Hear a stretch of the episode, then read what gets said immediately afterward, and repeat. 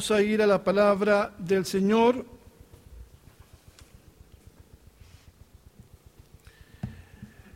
He titulado a esta reflexión, a esta predicación, como allí dice, un caso de liberación, basado en un pasaje bastante conocido para ustedes del Evangelio y que vamos a leer para tenerlo presente en nuestra memoria. Marcos 5, 1 al 20 dice de la siguiente manera. Llegaron al otro lado del lago, a la región de los Gerasenos, y en cuanto Jesús salió de la barca, se le acercó un hombre que tenía un espíritu impuro. Este hombre vivía entre los sepulcros y nadie lo podía sujetar, ni siquiera con cadenas. Muchas veces había sido sujetado con grilletes y cadenas, pero él rompía las cadenas y despedazaba los grilletes, de manera que nadie podía dominarlo. Este hombre andaba de día y de noche por los montes y los sepulcros, gritando y lastimándose con las piedras. Pero al ver a Jesús de lejos, corrió para arrodillarse delante de él y a voz en cuello le dijo, Jesús, Hijo del Dios Altísimo, ¿qué tienes que ver conmigo? Yo te ruego, por Dios, que no me atormentes. Y es que Jesús le había dicho, espíritu impuro, deja a este hombre. Jesús le preguntó, ¿cómo te llamas? Y él respondió, me llamo Legión porque somos muchos. Y el hombre le rogaba e insistía que no los mandara lejos de aquella región. Cerca del monte pasía un gran hato de cerdos, y todos los demonios le rogaron, envíanos a los cerdos, déjanos entrar en ellos. Jesús se lo permitió. Y en cuanto los espíritus impuros salieron del hombre, entraron en los cerdos, que eran como dos mil, y el hato se lanzó al lago por un despeñadero, y allí se ahogaron. Los que cuidaban de los cerdos huyeron y fueron a contar todo esto a la ciudad y por los campos. La gente salió a ver qué era lo que había sucedido.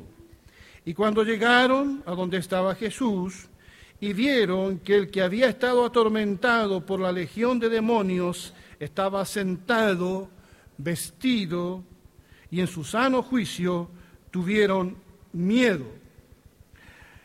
Luego los que habían visto lo sucedido con el endemoniado y con los cerdos se lo contaron a los demás y comenzaron a rogarle a Jesús que se fuera de sus contornos. Cuando Jesús abordó la barca, el que había estado endemoniado le rogó que lo dejara estar con él. Pero Jesús, en vez de permitírselo, le dijo, vete a tu casa con tu familia y cuéntales las grandes cosas que el Señor ha hecho contigo. Cuéntales cómo ha tenido misericordia de ti. El hombre se fue y en Decápolis comenzó a contar las grandes cosas que había hecho Jesús con él y todos estaban asombrados. Cuando uno lee pasajes como este, se pregunta cómo alguien puede llegar a ese extremo. Su historia, la historia de este hombre es muy lamentable hasta su encuentro con el Señor Jesucristo. Según el verso 19, este hombre había tenido una familia porque Jesús cuando lo libera lo manda de vuelta a su casa, a su familia. Pero ahora este hombre vivía en un cementerio. Nosotros relacionamos, ¿verdad? Un cementerio con la muerte. Es que este hombre estaba viviendo una muerte en vida. Fue el único que recibió a Jesús cuando con sus discípulos llegaron al otro lado del mar de Galilea, a una región pagana de influencia eh, griega conocida como Gadara.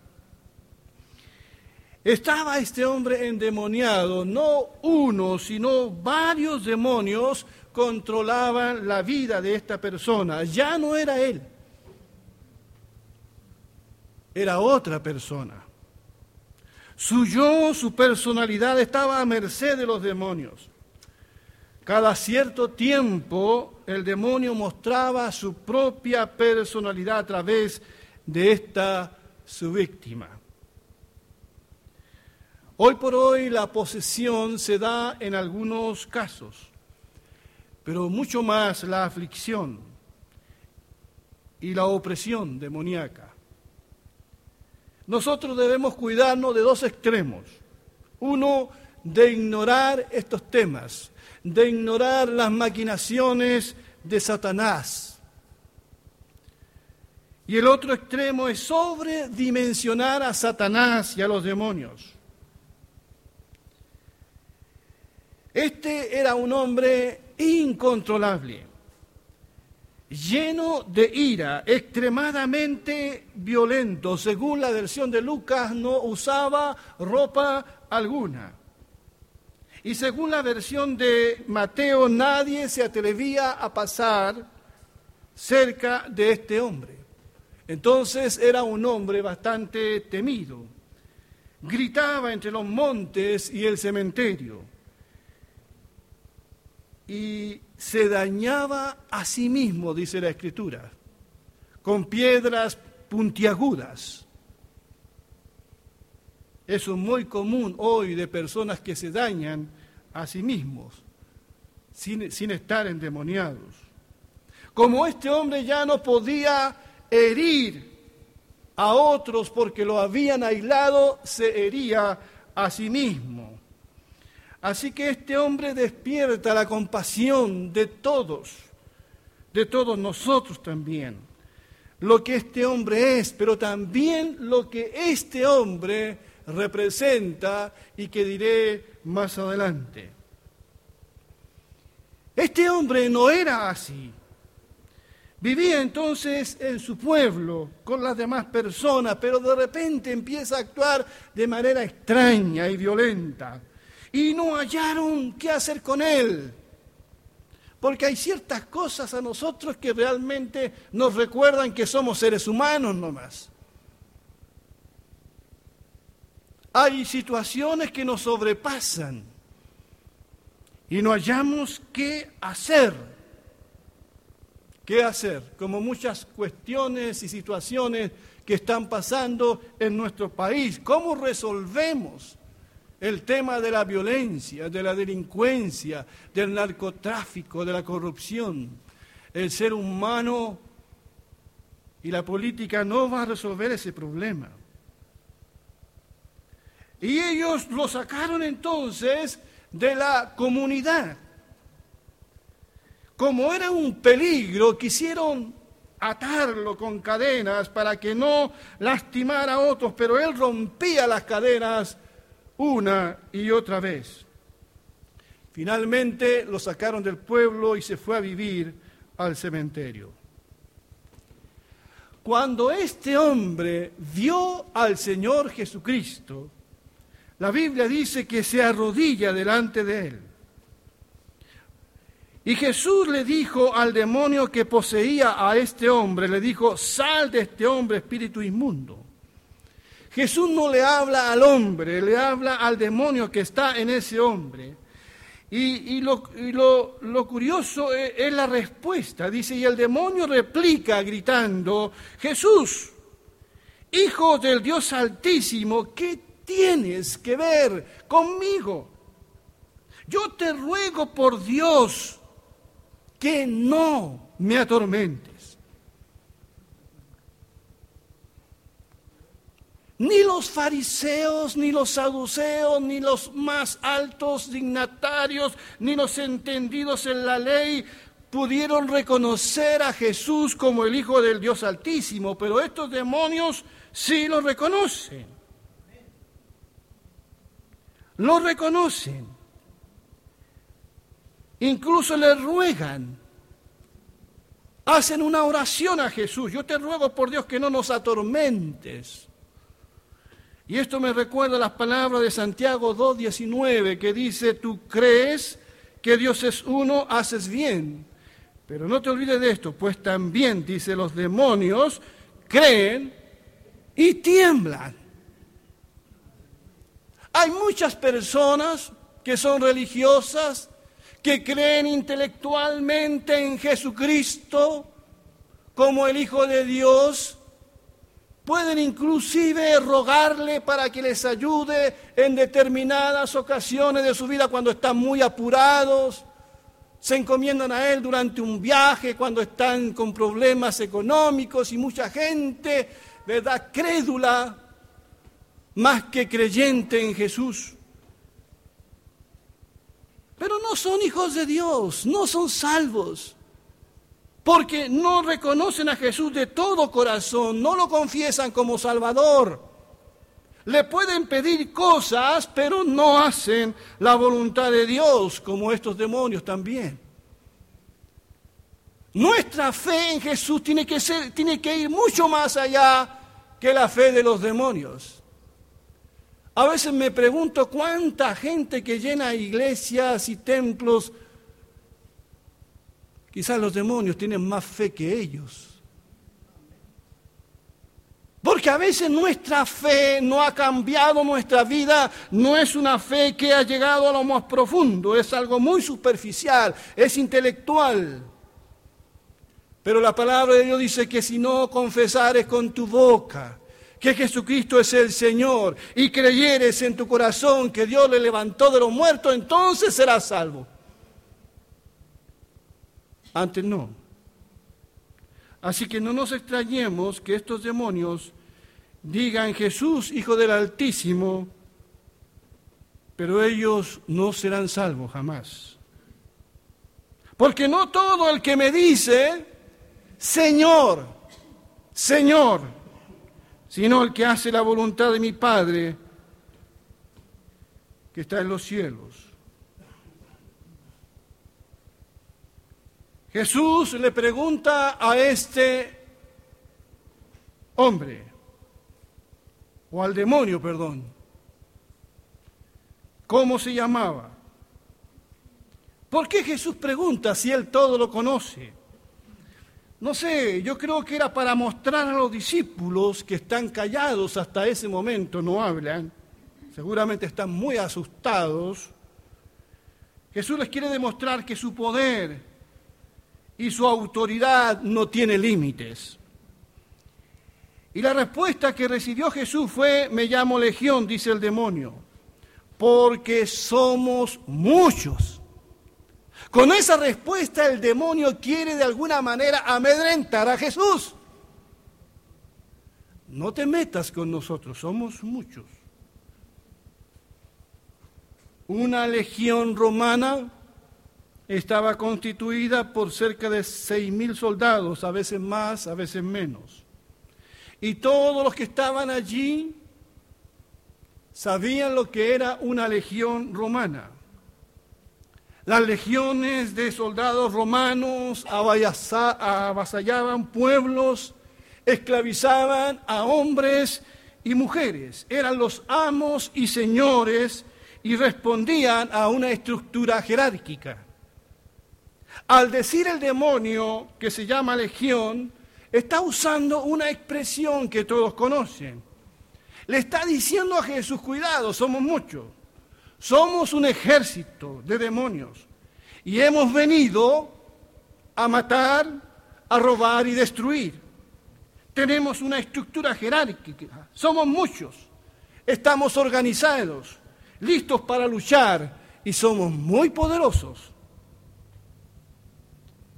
Esto me recuerda ese conocido pasaje de Efesios cuando Pablo habla y dice, por lo demás, hermanos míos, manténganse firme en el Señor y en el poder de su fuerza, no nuestras fuerzas.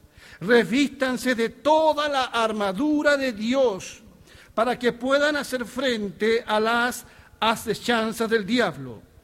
La batalla que libramos no es contra gente de carne y hueso, sino contra principados y potestades, contra los que gobiernan las tinieblas de este mundo, contra huestes espirituales de maldad en las regiones celestes.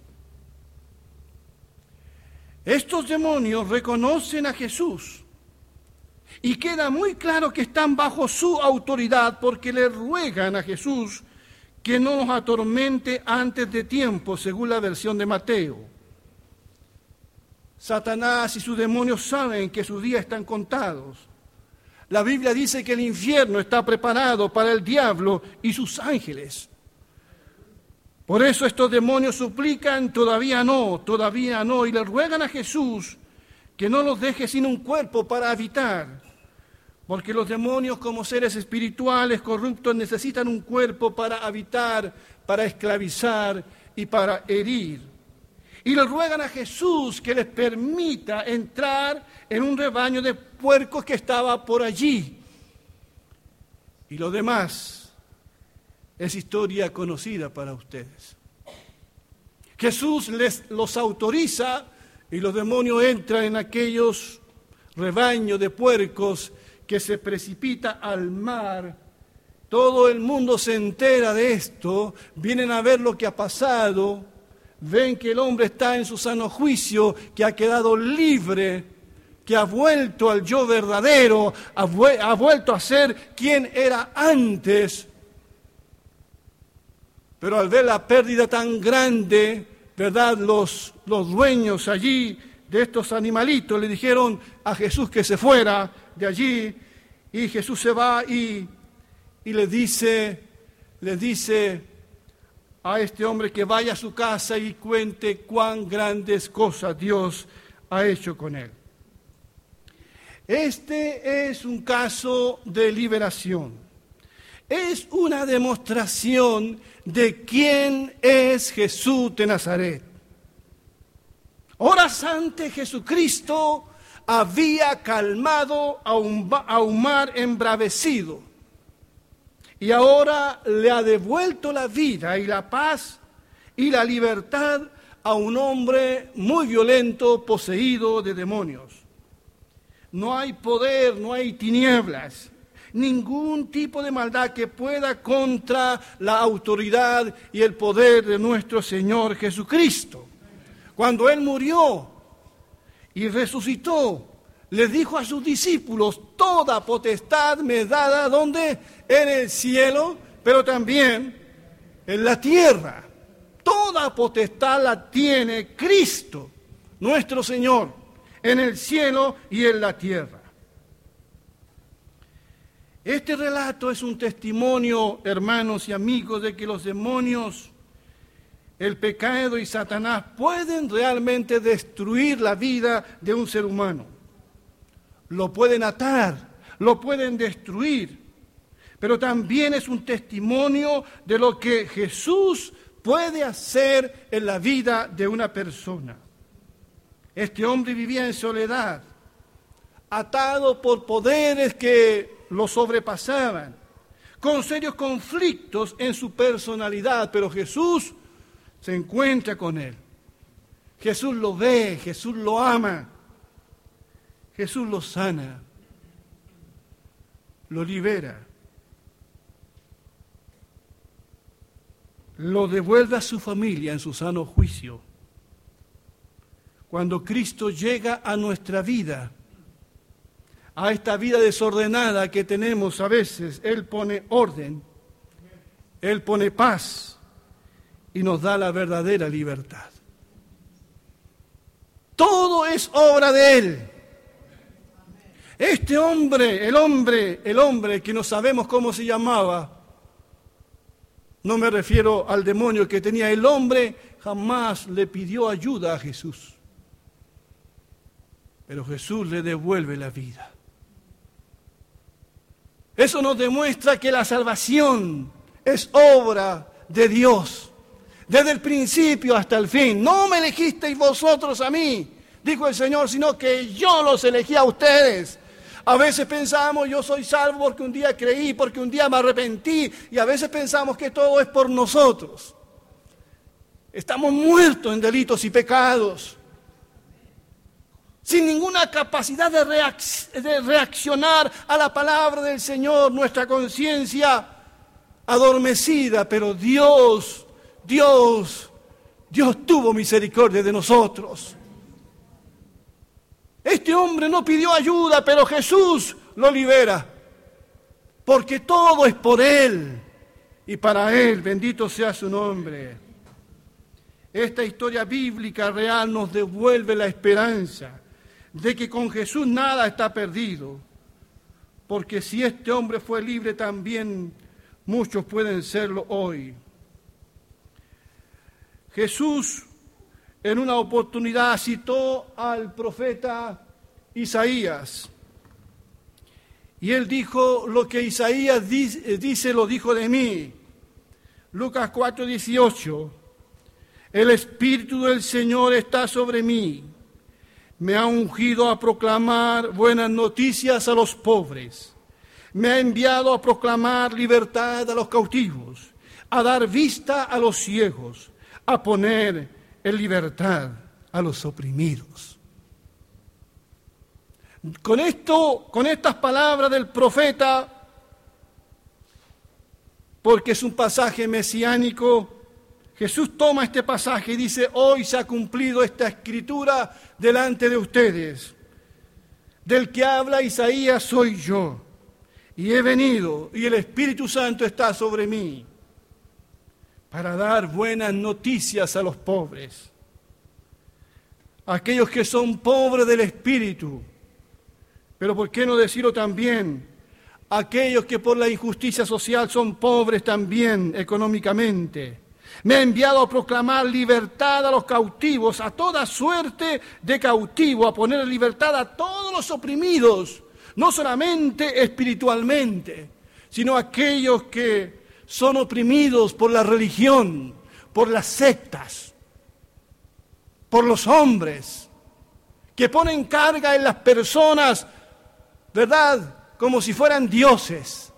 Pero Jesús Cristo ha venido a dar vista a los que están ciegos para que puedan ver su salvación, para que puedan ver lo que hizo Él en la cruz con su muerte y resurrección a poner en libertad a todos aquellos que están oprimidos. Y no me refiero solo oprimidos de demonios, sino oprimidos por sus pecados, oprimidos por cadenas, por trancas o traumas, dolores, aflicciones, injusticias. Él vino a eso. Existen muchos hombres y mujeres sufriendo hoy diversos tipos de ataduras. Quiero mencionar algunas de ellas. ¿Cuáles son esos, entre comillas, demonios que hoy veo actuando en la vida de muchas personas? A veces estos, entre comillas, demonios son, tan poderosos que ni las amenazas, las advertencias, impide que el hombre se entregue al pecado y a lo más degradante. Pensemos, por ejemplo, en aquellos que son esclavos de la lascivia, del deseo sexual sin control, conocido también como lujuria, Vivimos en una de las épocas más erotizadas, permisivas que se haya conocido. Tanto hombres como mujeres, esclavos de pasiones desordenadas y sin control de sí mismos como este hombre.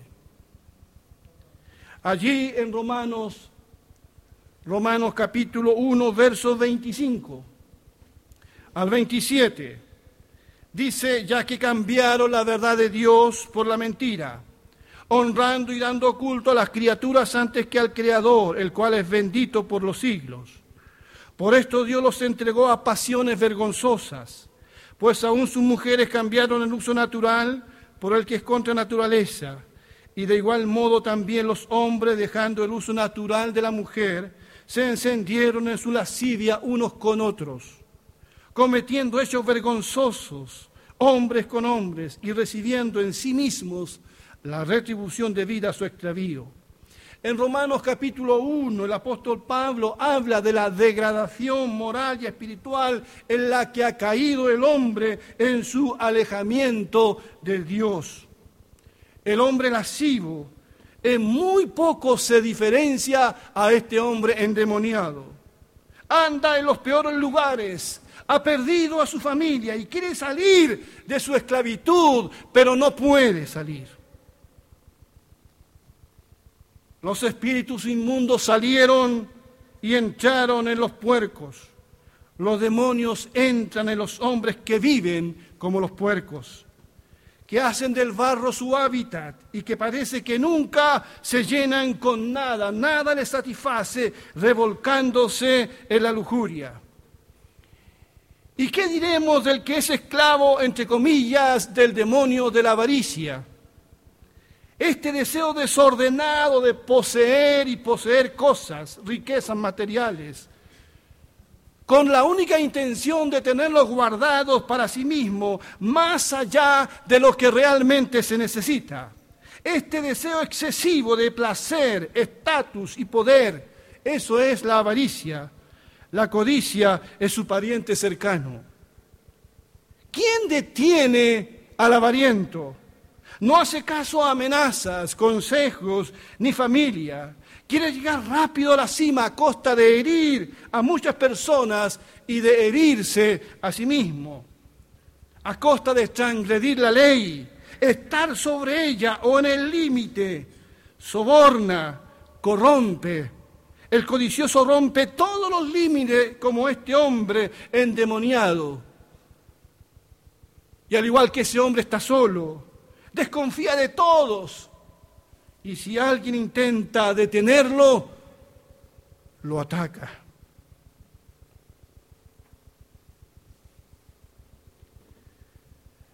Nuestro Señor Jesucristo dijo, a veces no les tomamos el peso a lo que Jesús dijo, nadie, absolutamente nadie puede servir a dos amos pues odiará a uno y amará al otro.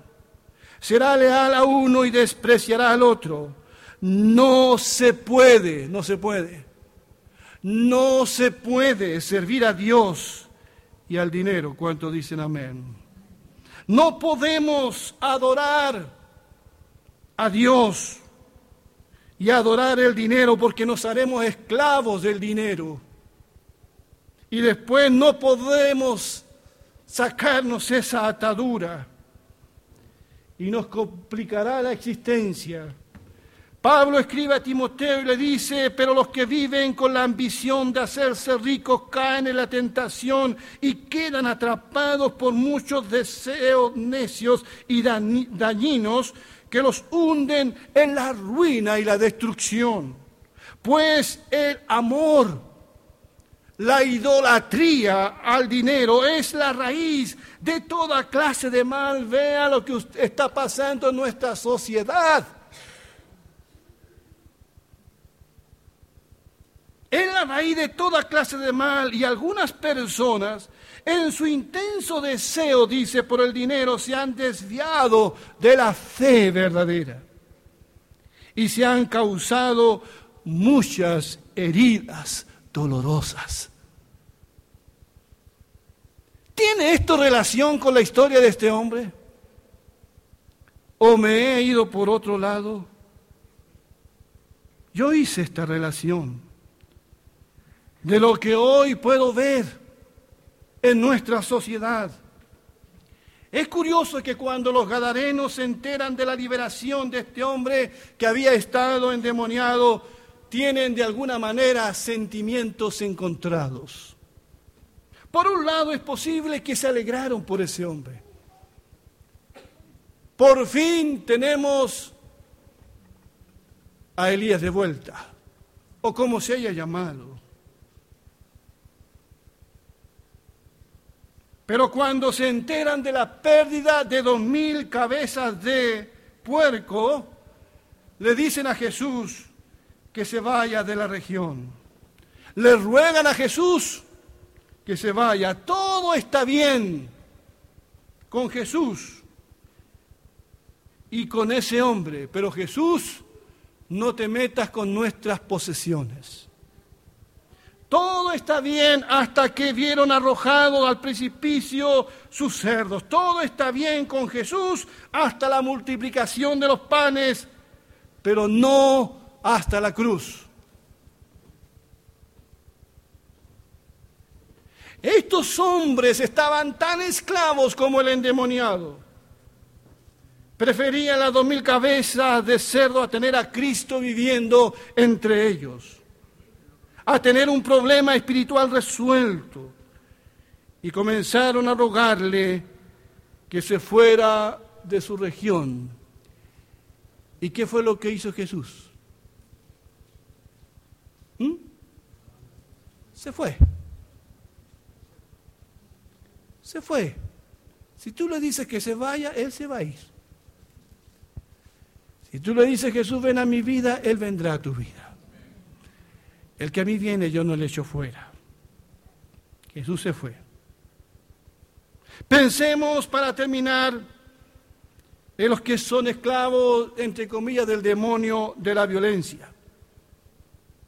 Son personas incontrolables cómo se ha incrementado la violencia doméstica, la violencia intrafamiliar, la violencia en el pololeo, la violencia en nuestras calles. Todos los días, pero si es todos los días, escuchamos casos graves de violencia con resultados de muerte. En la mayoría de, los casos da que pensar que sea solo un arranque de ira un arranque de celo de una mente enfermiza, creo que hay mucho más que eso detrás.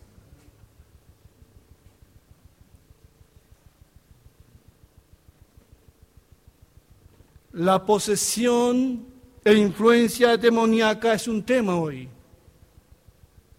Por eso la Biblia nos advierte y nos dice que no debemos dar lugar al diablo. No debemos dar lugar en nuestro corazón al odio, a los deseos de venganza. Debemos perdonar y no vengarnos. No, debe, no debemos dar lugar al pecado. Muchas personas se entregan al pecado de una manera tan grotesca y baja que cada día descienden más bajo y son después presa de ataduras espirituales. Y ya no pueden salir. Otros por curiosidad o a sabiendas se entregan a prácticas ocultas y no saben el peligro en el que se meten. No busquemos respuestas en esas cosas. Busquemos respuesta siempre en la palabra del Señor. Estoy de acuerdo cuando un escritor cristiano dice, comillas, la liberación Escucha bien lo que dice porque lo considero interesante. La liberación de la opresión, de las tinieblas y la obra engañosa de Satanás llega en la mayoría de las veces por el poder de la verdad y solo de manera muy extraña por el exorcismo. Por eso Jesús dijo en una oportunidad, y fue leído de antes, conoceréis la verdad, dijo. Y es la verdad la que a ustedes los hará libres. Y Jesús dijo, yo soy el camino, la verdad y la vida. Nadie va al Padre sino a través de mí. Y en una oración al Padre le dijo, tu palabra es verdad. La verdad de Dios nos libera. La mentira del diablo nos esclaviza. Satanás busca por todos los medios posibles de negar la verdad de Dios y su palabra hoy, en día y mucha gente está siendo esclavizada por ataduras de pecado. Allí en Génesis capítulo 3 vemos este conflicto entre el hombre y Satanás. Dios había dado una clara advertencia y su palabra era verdad. Pero viene Satanás y le dice, con que Dios os ha dicho, inmediatamente Satanás pone duda en nuestro corazón respecto a lo que Dios ha dicho. Y eso sí que es diabólico, sumamente diabólico. Una de las mentiras del diablo, por ejemplo, es, que el pecado no trae consecuencias, que Dios miente, que Dios no nos ama, que ya no hay vuelta atrás, que no hay esperanza. Pero Jesús dijo, toda potestad me dada en el cielo y en la tierra. Él murió y resucitó y con Él hay esperanza. No creamos la mentira de Satanás. Nosotros, cada uno de nosotros es valioso para Dios. Fuimos creados a su imagen y semejanza y por eso Satanás nos odia tanto, porque el hombre lleva en sí la imagen de Dios. La imagen de Dios. Por eso es tan importante lo que dice el apóstol Pablo a Timoteo. Miren lo que dice.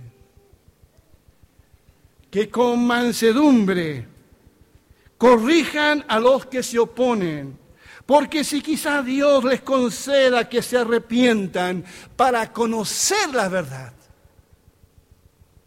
Es el, el conocimiento de la verdad lo que nos libera y escapen del lazo del diablo en que están cautivos a voluntad de Él.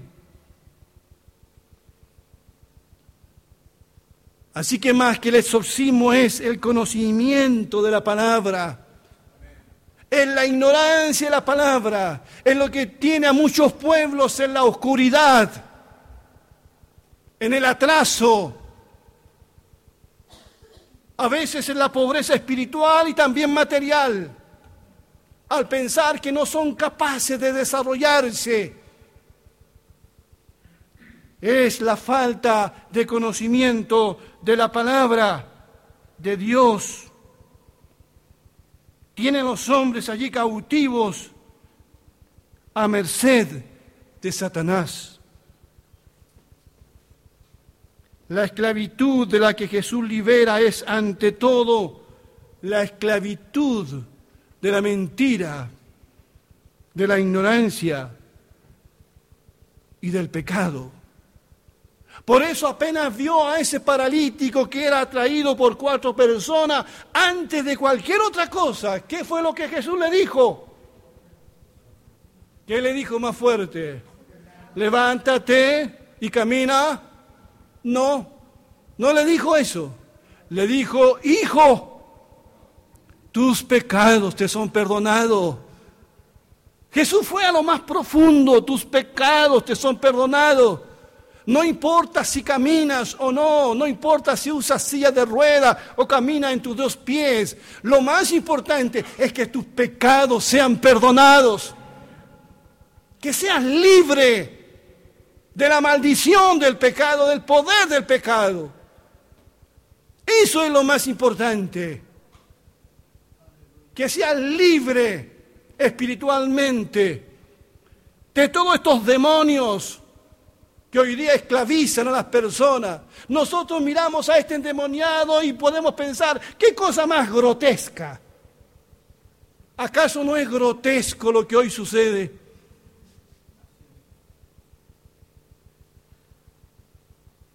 Personas a quien nadie los puede detener en su camino a la perdición, a menos que tengan un encuentro con el Señor. Hijo, tus pecados te son te son perdonados.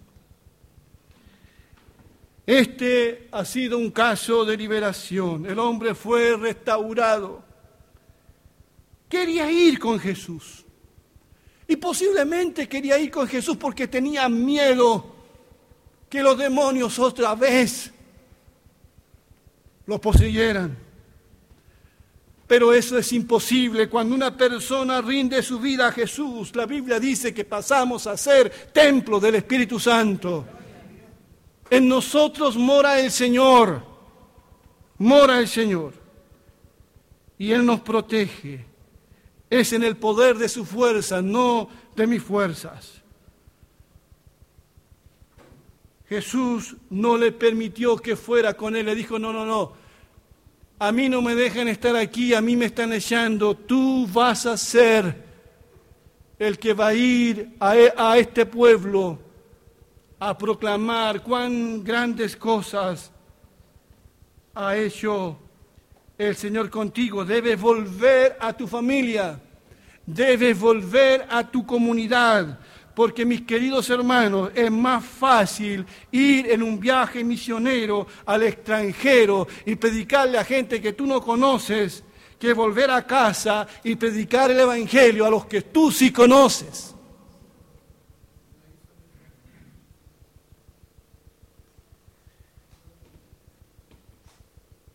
Que Dios nos bendiga.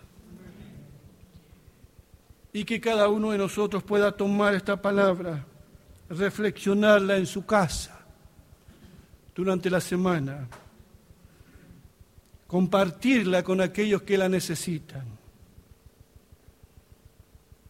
Lo que Dios hizo con este hombre lo puede hacer con muchas personas hoy. Que rindan su corazón a Jesús, que crean a Dios y no a Satanás, que es el padre de toda mentira. Vamos a ponernos de pie, por favor.